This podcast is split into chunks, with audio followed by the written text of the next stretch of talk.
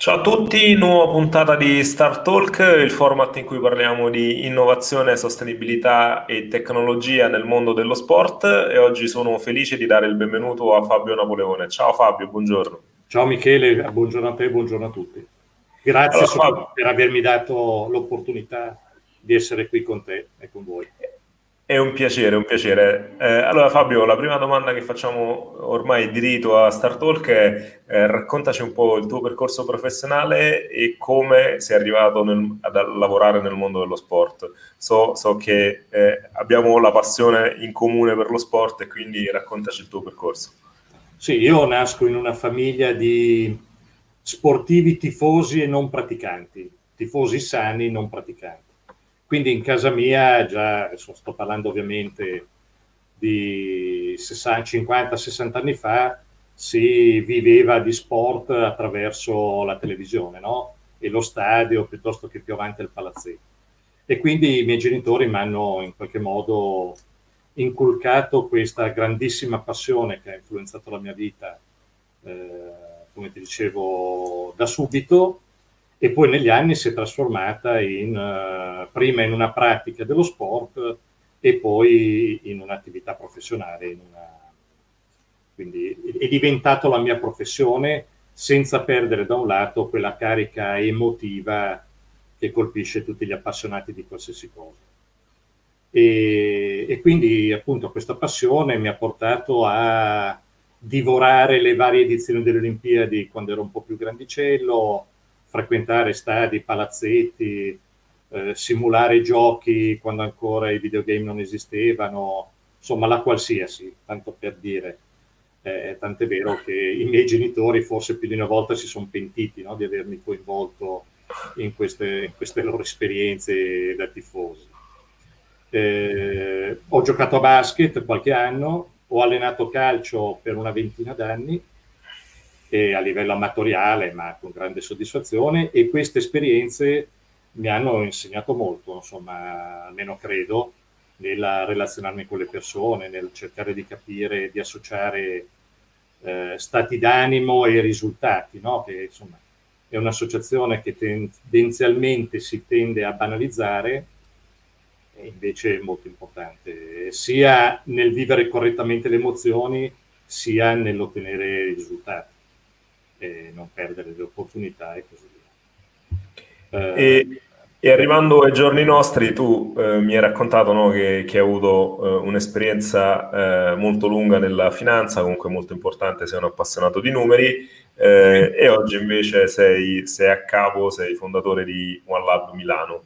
Eh, sì. Ci racconti un po' che, cosa, che cos'è OneLab Milano e quali sono le, le principali attività che state seguendo? Ma One Lab Milano è un'organizzazione, noi definiamo aperta, cioè al di là dello staff che permanentemente è impegnato nelle, nelle attività appunto di One Lab Milano, noi attingiamo a competenze ed esperienza anche all'esterno per soddisfare i bisogni dei nostri clienti. È un'iniziativa relativamente giovane, a dispetto della mia età, è stata avviata circa poco più di un anno fa da me e Matteo Mantica, che è socio appunto in Walla Milano. Eh, io metto a disposizione di questa realtà diciamo, alcune competenze in ambito finance soprattutto. Matteo ha grandissima esperienza, ha maturato una grandissima esperienza nel mondo dello sport. Eh, lui è nativo di marketing e comunicazione e quindi diciamo questa collaborazione fra me e lui, al di là di una empatia naturale, eh, porta One Lab Milano a occuparsi di, te la faccio in sintesi, ideazione e realizzazione di progetti, progetti che ruotano intorno allo sport, ma non sono solo di sport, eh, eh, consulenza a quei soggetti esterni allo sport che vogliono avvicinarsi appunto a questo universo tanto affascinante quanto talvolta misterioso e viceversa quelle realtà di sport che eh, hanno la necessità anche molto spesso di trovare risorse al di fuori, eh, cioè nell'universo delle aziende e quindi cercare di coniugare le esigenze degli uni e degli altri a, a soddisfare i rispettivi bisogni. In ultimo, eh, più recentemente abbiamo dato il via a un piccolo team di atleti, eh, atleti dei cosiddetti sport minori ma dei grandissimi risultati, quindi anche atleti che parteciperanno alle prossime Olimpiadi di Tokyo, per fare un esempio, e, ehm, e per loro ci occupiamo di diversi aspetti, valori- dalla valorizzazione dell'immagine, ricerca sponsor, comunicazione e così via. Questo molto in sintesi è One e, e nell'ultimo periodo eh, avete lanciato un format, un nuovo, un nuovo, progetto che si chiama la leadership sostenibile eh, dello sport. Ci racconti meglio in che cosa consiste questo progetto e perché eh, lo ritieni importante da, da perseguire? E quante ore abbiamo, Michele? poco, no, poco. Allora, sarò breve come dicono tutti i prolissi. No? E, beh, la leadership sostenibile dello sport è una visione che abbiamo avuto io e Matteo eh, piuttosto datata nel tempo, ovvero io e lui e altre persone che ci sono vicine eh, crediamo molto nella, nel, nei valori e nel valore dello sport applicabile in tutti gli ambiti della vita, dal sociale al, al mondo del business e così via, perché sono in grado di generare degli impatti positivi, da qui appunto il termine sostenibile, leadership sostenibile, perché appunto determina tanti impatti positivi. Leadership perché appunto lo sport è, una, è un contenitore di eccellenze e appunto l'espressione di tutte queste eccellenze eh, costituiscono una leadership molto forte. Faccio qualche esempio, a volte noi consideriamo alcuni di questi valori come ovvi o banali, però eh, lo sport è sana competizione, è tutela del benessere fisico e mentale, è un settore che genera ricchezza, è un settore economico che genera ricchezza, occupazione, è un ambito che genera fortissime emozioni che poi rimangono dentro le persone per sempre. Eh, è un contenitore di competenze anche di altissimo livello. Quindi noi crediamo che esportare questo, questo valore, questi valori, anche valori etici, il rispetto, la lealtà e così via, eh, in altri ambiti possa dare valore agli ambiti che ricevono questi valori. Noi ci crediamo molto, eh, vogliamo essere un po' animatori anche di confronti su, su questa visione e da qui l'idea di lanciare un webinar, come hai citato tu poco fa, lo scorso 24 di novembre, dove abbiamo, attraverso le testimonianze di alcuni ospiti, di alcuni ospiti eh, portato alcuni esempi di questa leadership sostenibile. E quindi i nostri progetti, oltre che passati, ma anche futuri, saranno influenzati da questa visione. E quindi questo è la leadership sostenibile, molto molto molto in breve la leadership sostenibile dello sport. Se mi dai mhm. tutto il pomeriggio vado avanti tutto il pomeriggio. No, è, è, un argomento estremamente interessante e stiamo vedendo che di sostenibilità nello sport se ne parla sempre di più. Eh, ci sono ovviamente l'attenzione da parte del CIO sugli eventi sostenibili, eh, ci sono programmi delle Nazioni Unite per raggiungere i cosiddetti obiettivi di sviluppo sostenibile, eh, la lotta alla povertà eh, energetica, ma non solo, di alcune organizzazioni che si legano bene allo sport. Ecco, ma eh, secondo te eh, a che punto è la sostenibilità nello sport? Cioè se ne parla tanto, ma in concreto eh, ci sono dei, dei, passi avanti e a che punto siamo soprattutto in Italia, visto che, che siamo in un osservatorio abbastanza, abbastanza legato al nostro territorio? Ma guarda Michele, io credo che eh, il mondo dello sport e il, diciamo, l'universo che ruota attorno al mondo dello sport eh, sta facendo passi da gigante in termini di sensibilità verso temi che sono da un lato universali e come dici tu ripresi dalle Nazioni Unite, ma per tornare sul locale anche dal progetto Milano Cortina 2026. Io invito tutti ad andare a vedere il documento, andare a leggere il documento del, della candidatura. C'è una parte legata a sostenibilità e legacy che è eh, un modello a cui ispirarsi in termini di eh, diffusione e re- realizzazione di attività sostenibili. Eh, quindi il, tutto il mondo sta facendo un, molto per convinzione, un po' per moda, eh, una, sta guadagnando terreno in questa corsa contro il tempo a favore della sostenibilità ambientale da un lato e della sostenibilità tutto tondo dall'altro. Parliamo di mobilità sostenibile, che non è solo ambiente e tante cose, stile di vita anche. Eh, parliamo di sostenibilità economica e quindi, per esempio, pensando alle Olimpiadi, eh, il fatto di lasciare una legacy materiale in termini di strutture è un grande passo avanti che si è fatto dalle ultime edizioni delle Olimpiadi in poi. E questo ha un grandissimo valore per il territorio che beneficia, ad esempio, di queste strutture. Eh, noi ci aspettiamo molto ecco, dalle Olimpiadi Milano Cortina del 2026. Noi come diciamo, soggetti che eh, insistono prevalentemente, prevalentemente, ma non solo, sul territorio milanese, lombardo e così via. E, e, quindi sono molto fiducioso, sono molto fiducioso che questa sensibilità si diffonda in, in breve tempo. Servono dei grandi esempi e i grandi esempi stanno arrivando. Eh, il documento delle Nazioni Unite eh, vedo che viene ripreso sempre di più da tanti soggetti diversi e, e, quindi sono estremamente fiducioso. Noi in tempi un po' meno sospetti abbiamo contribuito a portare la nostra testimonianza in termini di sostenibilità ambientale non solo attraverso il progetto Playground Milano League che è già tre anni che eh, dal punto di vista ambientale è sostenibile con dei dati faccio un esempio per tutti, sulla raccolta differenziata vicino al 90%, eh, davvero invidiabili.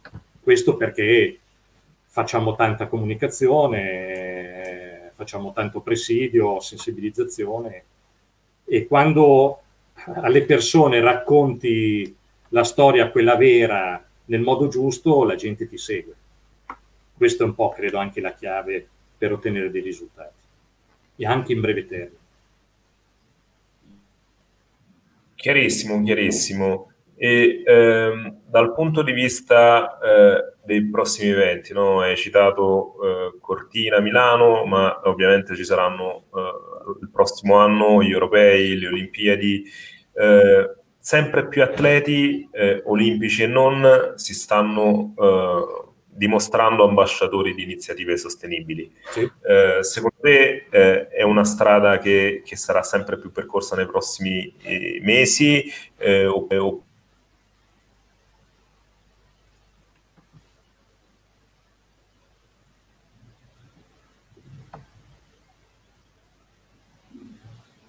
Mi senti ora? Sì, sì, ti sento Michele, sì. Eh, dicevo, eh, sempre più atleti stanno diventando ambassador di iniziative di sostenibilità. Eh, questo come, come, si inserisce in questo, in questo, mondo che sta sempre prestando sempre più attenzione eh, ad aspetti di sostenibilità? Cioè, eh, i nuovi atleti che stanno diventando professionisti o che stanno aumentando il livello di popolarità grazie anche alle nuove tecnologie eh, consiglieresti? Sono, sono, strategie che state, state, provando, state implementando, quelle di, eh, di far spingere gli atleti verso azioni sostenibili? Allora Michele, guarda, eh, questo della forza comunicativa dello sport e dei suoi protagonisti è stato appunto il primo tema trattato nel corso del webinar. Quindi la risposta è assolutamente sì, poiché quando lo sport parla, la gente ascolta. Eh, questo lo vediamo purtroppo anche nei cattivi esempi, ma di mh, esempi eh, virtuosi e nobili ne potremmo citare eh, la, dire, un'infinità. Quindi sicuramente la risposta alla tua domanda è sì. Aggiungo, visto che sono appassionato di numeri, e l'hai detto prima, un numero che mi ha impressionato, che ho letto non molto tempo fa e mi ha impressionato. Cioè una ricerca Istat fatta nel nostro paese nel 2018 ha accertato che poco meno di 21 milioni di persone praticano sport a qualsiasi livello. Okay? eh, se facciamo un, un, breve ragionamento e una breve osservazione anche nelle nostre vite, eh, noi possiamo dire che eh, quasi tutte le famiglie italiane, o perché praticano sport, o perché accompagnano, penso ai nonni che accompagnano i nipotini a fare sport, piuttosto che i genitori che praticano lo sci sulle piste e così via. Quindi quasi tutte le famiglie italiane hanno la propria vita attraversata dallo sport. Quindi questa potenza enorme in termini di comunicazione e comunicatività che lo sport e i suoi protagonisti hanno si può riversare su una massa di persone incredibilmente ampia. Se poi aggiungiamo che lo sport può fare riferimento anche alle emozioni che riesce a creare, questa forza diventa dirompente. Quindi sono sicuro, ed è un suggerimento anche, eh, di, ehm, che nel prossimo futuro molti atleti, molte società sportive, molti soggetti che hanno a che fare con lo sport saranno chiamati a portare la loro testimonianza.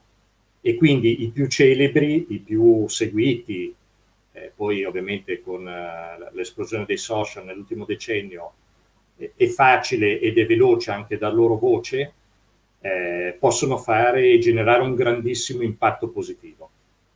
Anche questo è un esempio di leadership sostenibile dello sport utilizziamo, coinvolgiamo gli atleti e le società sportive a lanciare messaggi positivi.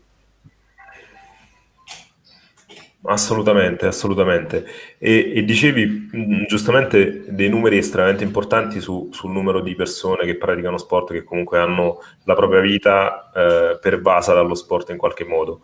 Eh, oggi eh, con, con, questa situazione di Covid-19 eh, c'è un impatto estremamente negativo, soprattutto sulle nuove generazioni, eh, da, dovuto al fatto che le scuole sono, sono più o meno chiuse, aperte, eh, le attività sportive sono fortemente limitate. Ecco, non è che rischiamo di avere, di, avere, un effetto estremamente negativo eh, su, sulle prossime generazioni che si stanno un po' allontanando per forza di cose dal mondo dello sport, della pratica sportiva. Eh, come, come come la vedi da questo punto di vista e, e, quali sono le azioni che secondo te andrebbero messe eh, in atto subito per recuperare eh, questo, questo, tempo perso, comunque questo, questo, impatto negativo che c'è stato? Ma guarda, allora parliamo di sport di base, perché lo sport di vertice ha dinamiche che sono totalmente differenti. Sebbene io non le veda assolutamente slegate le une agli altri. Però parliamo di sport di base che eh, in quest'ultimo anno eh, sta vivendo momenti veramente drammatici. Eh, mi faccio riferimento alle, agli atleti, alle associazioni sportive che mettono in condizione gli atleti di, di fare, di praticare sport e, e diciamo da un lato l'incertezza e dall'altro la certezza dell'impossibilità di portare avanti l'attività sta minando l'essenza stessa della, della vita di queste società sportive. Okay? Eh, ovviamente, ovviamente, per come la vedo io, i provvedimenti messi in atto per sostenere lo sport di base si stanno rivelando assolutamente insufficienti. Eh, e quindi, come dici tu, il rischio che i giovani si allontanino dallo sport per il solo motivo che non sanno più a chi rivolgersi per farlo o questa è una situazione che potrebbero trovare nel prossimo futuro, è assolutamente un rischio concreto. Eh, aggiungo un'altra cosa a cui tengo molto, se mi consenti. Eh, lo sport paga un gap, diciamo, secolare in termini di cultura sportiva, cioè il nostro paese paga un gap secolare in termini di carenza di cultura sportiva e questo dipende soprattutto dal fatto che allo sport non è stato attribuito il valore culturale eh, che gli è proprio. Se noi come paese, come sistema paese anche, facessimo uno scatto in avanti eh, su questo punto, quindi non dico mettessimo lo sport al centro delle vite di tutti, perché c'è già, come dicevo prima, ma gli attribuissimo un valore culturale superiore a quello che ha, a partire dalla scuola, eh, io sono sicuro che tutta la catena dello sport, dalla scuola società sportive, società di vertice, ehm, potrebbe eh, ripartire, ma soprattutto sostenersi attraverso delle risorse che potrebbero trovare all'esterno in maniera molto più semplice. Perché lo sport, e torno alla leadership sostenibile, può mettere a disposizione veramente tanti valori e tanto valore. Quindi questo è un percorso culturale che secondo me andrebbe fatto e dovremmo fare. Purtroppo ne sento parlare ancora poco. Noi ci batteremo per quanto sarà possibile, visto che siamo una piccola realtà, affinché questo accada. Eh, il rischio c'è, abbiamo l'antidoto, vediamo di... Ecco, abbiamo il vaccino contro questo rischio, facciamolo girare. Eh. E, e l'altro, l'altro, aspetto che, che, in questi giorni, comunque in questi mesi si è manifestato molto forte, è una rivoluzione digitale del mondo dello sport. Eh, da, ci sono molti osservatori che dicono che lo sport nel 2025 sarà una delle industrie più digitalizzate tra, tra tutti i vari settori industriali e economici. Eh, secondo te eh, come, come, si intrecciano eh, innovazione, tecnologia e sostenibilità? C'è eh, un, un, punto comune eh, a queste forze che stanno arrivando nel mondo dello sport e che disegneranno evidentemente lo sport del futuro? Allora, eh, questo è un dibattito aperto anche nel, all'interno di One Lab Milano, eh, dove c'è chi è più proiettato alla, mh, eh, chiamiamola, digitalizzazione dello, progressiva dello sport e chi è più resistente. Non ti dico da che parte sto io, e quando mi metto di solito nel mezzo, di modo che insomma, eh, riesco a mediare le posizioni. Allora, eh, ritorno allo sport di base e alla crisi per dire che lo sport di base di fronte alla, alla crisi ha reagito anche attraverso, come abbiamo visto e come possiamo vedere, attività digitali in sostituzione di quelle materiali in presenza nelle palestre o sulle piste. Questo perché, eh, diciamo, eh, la pandemia ha accelerato un po' un percorso naturale che porta lo sport a una trasformazione anche in direzione del digitale il successo degli e-sport a livello mondiale e il, diciamo, la capacità degli e-sport di catalizzare risorse economiche da un lato e attenzione dall'altro ne è un esempio. Quindi diciamo eh, lo sport si sta innovando anche attraverso eh, diciamo, la, propria, la, la propria versione digitale. Noi avremo sicuramente nelle prossime edizioni, eh, vedremo nelle prossime edizioni delle Olimpiadi sempre più spazio dato agli e-sport. Poi potremmo stare a discutere se è giusto mettere anche gli sparatutto fra le discipline olimpiche o solo eh, diciamo le simulazioni sportive. Però vabbè, adesso, sarebbe un'altra porta da aprire e, e non finiremo più di parlarne eh, e meno male che non dovrò essere io a decidere. Eh, però sicuramente c'è eh, diciamo una trasformazione dello sport per diventare più digitale e c'è, e c'è in nuce e ci dovrà essere una trasformazione dello sport in termini di offerta, voglio dire. Eh, lo sport da solo, quando lo sport viene proposto come sport e basta, abbiamo capito che funziona il giusto. Lo sport deve dotarsi di più argomenti, chiamiamoli pure argomenti di vendita. Può essere la sostenibilità, può essere l'impatto sociale che generi, può essere il dialogare, creare un legame più stretto col territorio, dalla fan base alle scuole.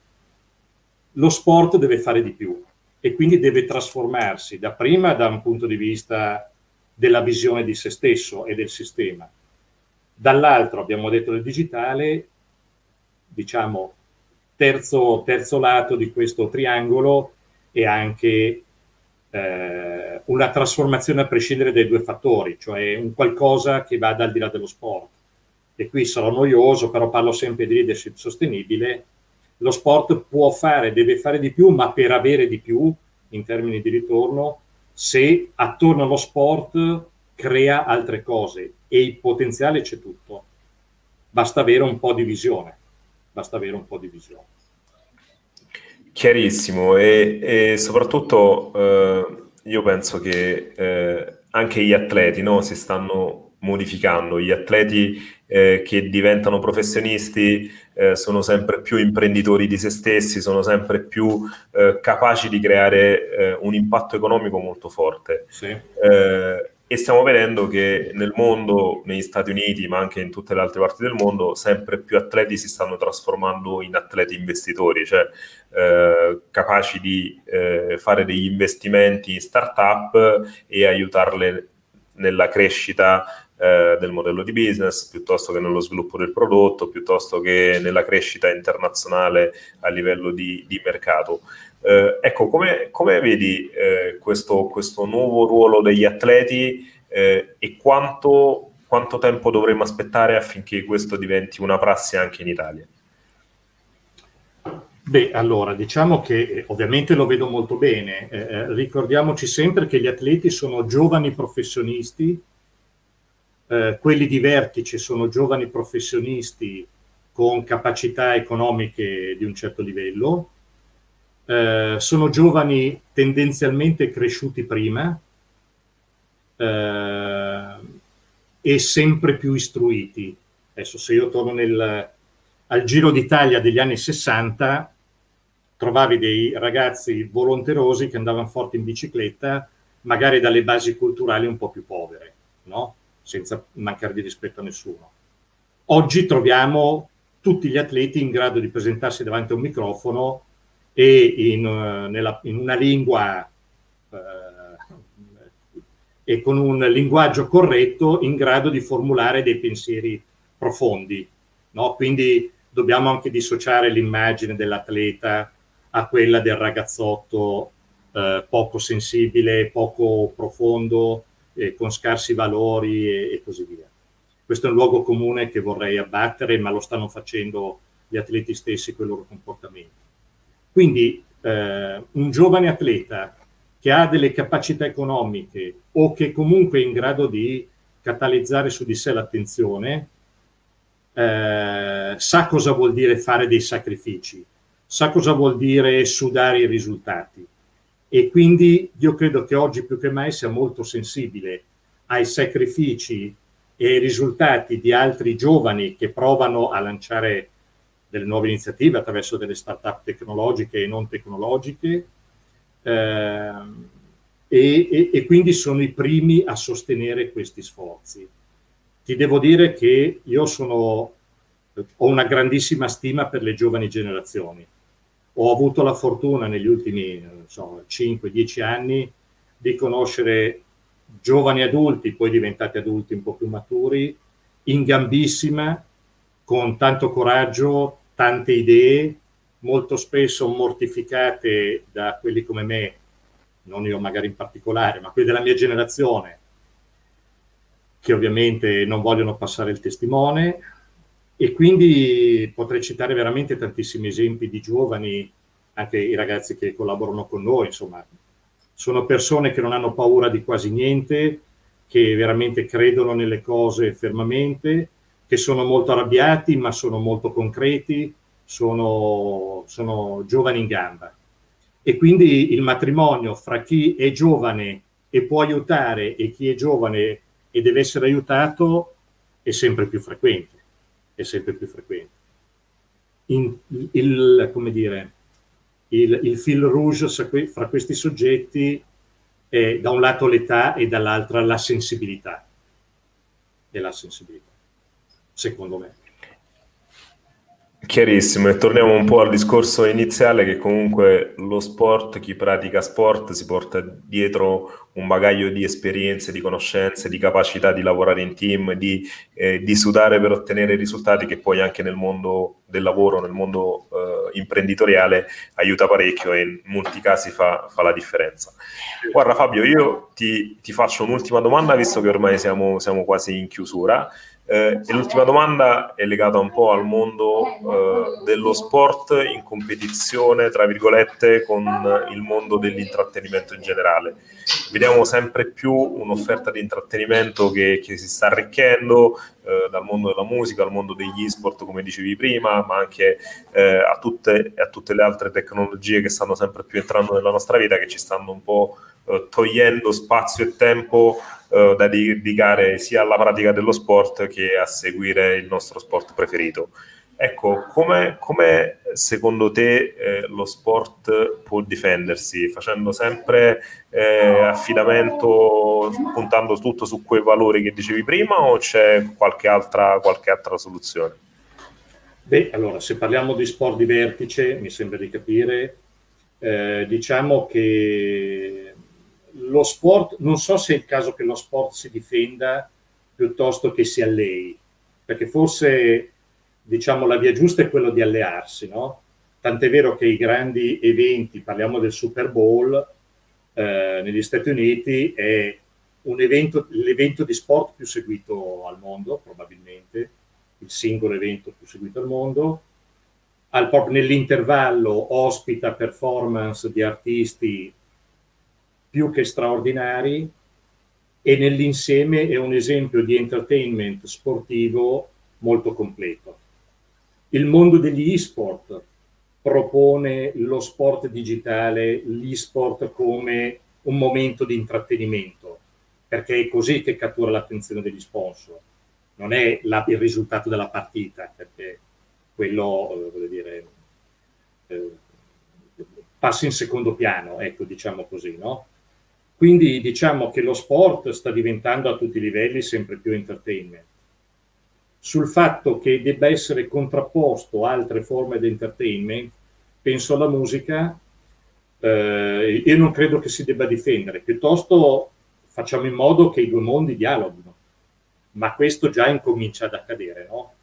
Questo incomincia ad accadere, eh, al di là degli esempi delle, delle varie nazionali eh, cantanti piuttosto che giocano da calcio o a basket eh, o gli sportivi che cantano sotto le feste natalizie. Questo è un giochino, però voglio dire, questi sono mondi fatti, sono mondi d'arte, popolati da artisti che dialogano con uh, miliardi di persone probabilmente dialogando di più insieme riuscirebbero a coinvolgere ancora di più, ancora più persone e probabilmente a um, catturare ancora più risorse, più attenzione e quindi più risorse. Io sono appassionato di musica e di sport, quindi non riesco a vedere una contrapposizione, sono più portato a vedere un'alleanza.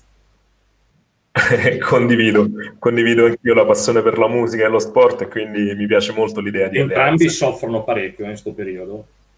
È moltissimo, moltissimo. Grazie Fabio, noi siamo, siamo, arrivati in conclusione, è stato molto molto piacevole chiacchierare con te, eh, questa puntata poi verrà come al solito distribuita anche su tutte le maggiori piattaforme di podcast, eh, ti ringrazio ancora per aver accettato il nostro invito e averci raccontato un po' eh, la tua carriera professionale e la tua visione di leadership sostenibile dello sport. Grazie a te eh, Michele, è stato un piacere mio. Grazie davvero. Ti seguiremo, ti seguiremo e ci sentiremo più avanti per ulteriori aggiornamenti. Grazie Grazie, buone feste a tutti, eh? grazie Michele. ciao, ciao. Ciao, ciao.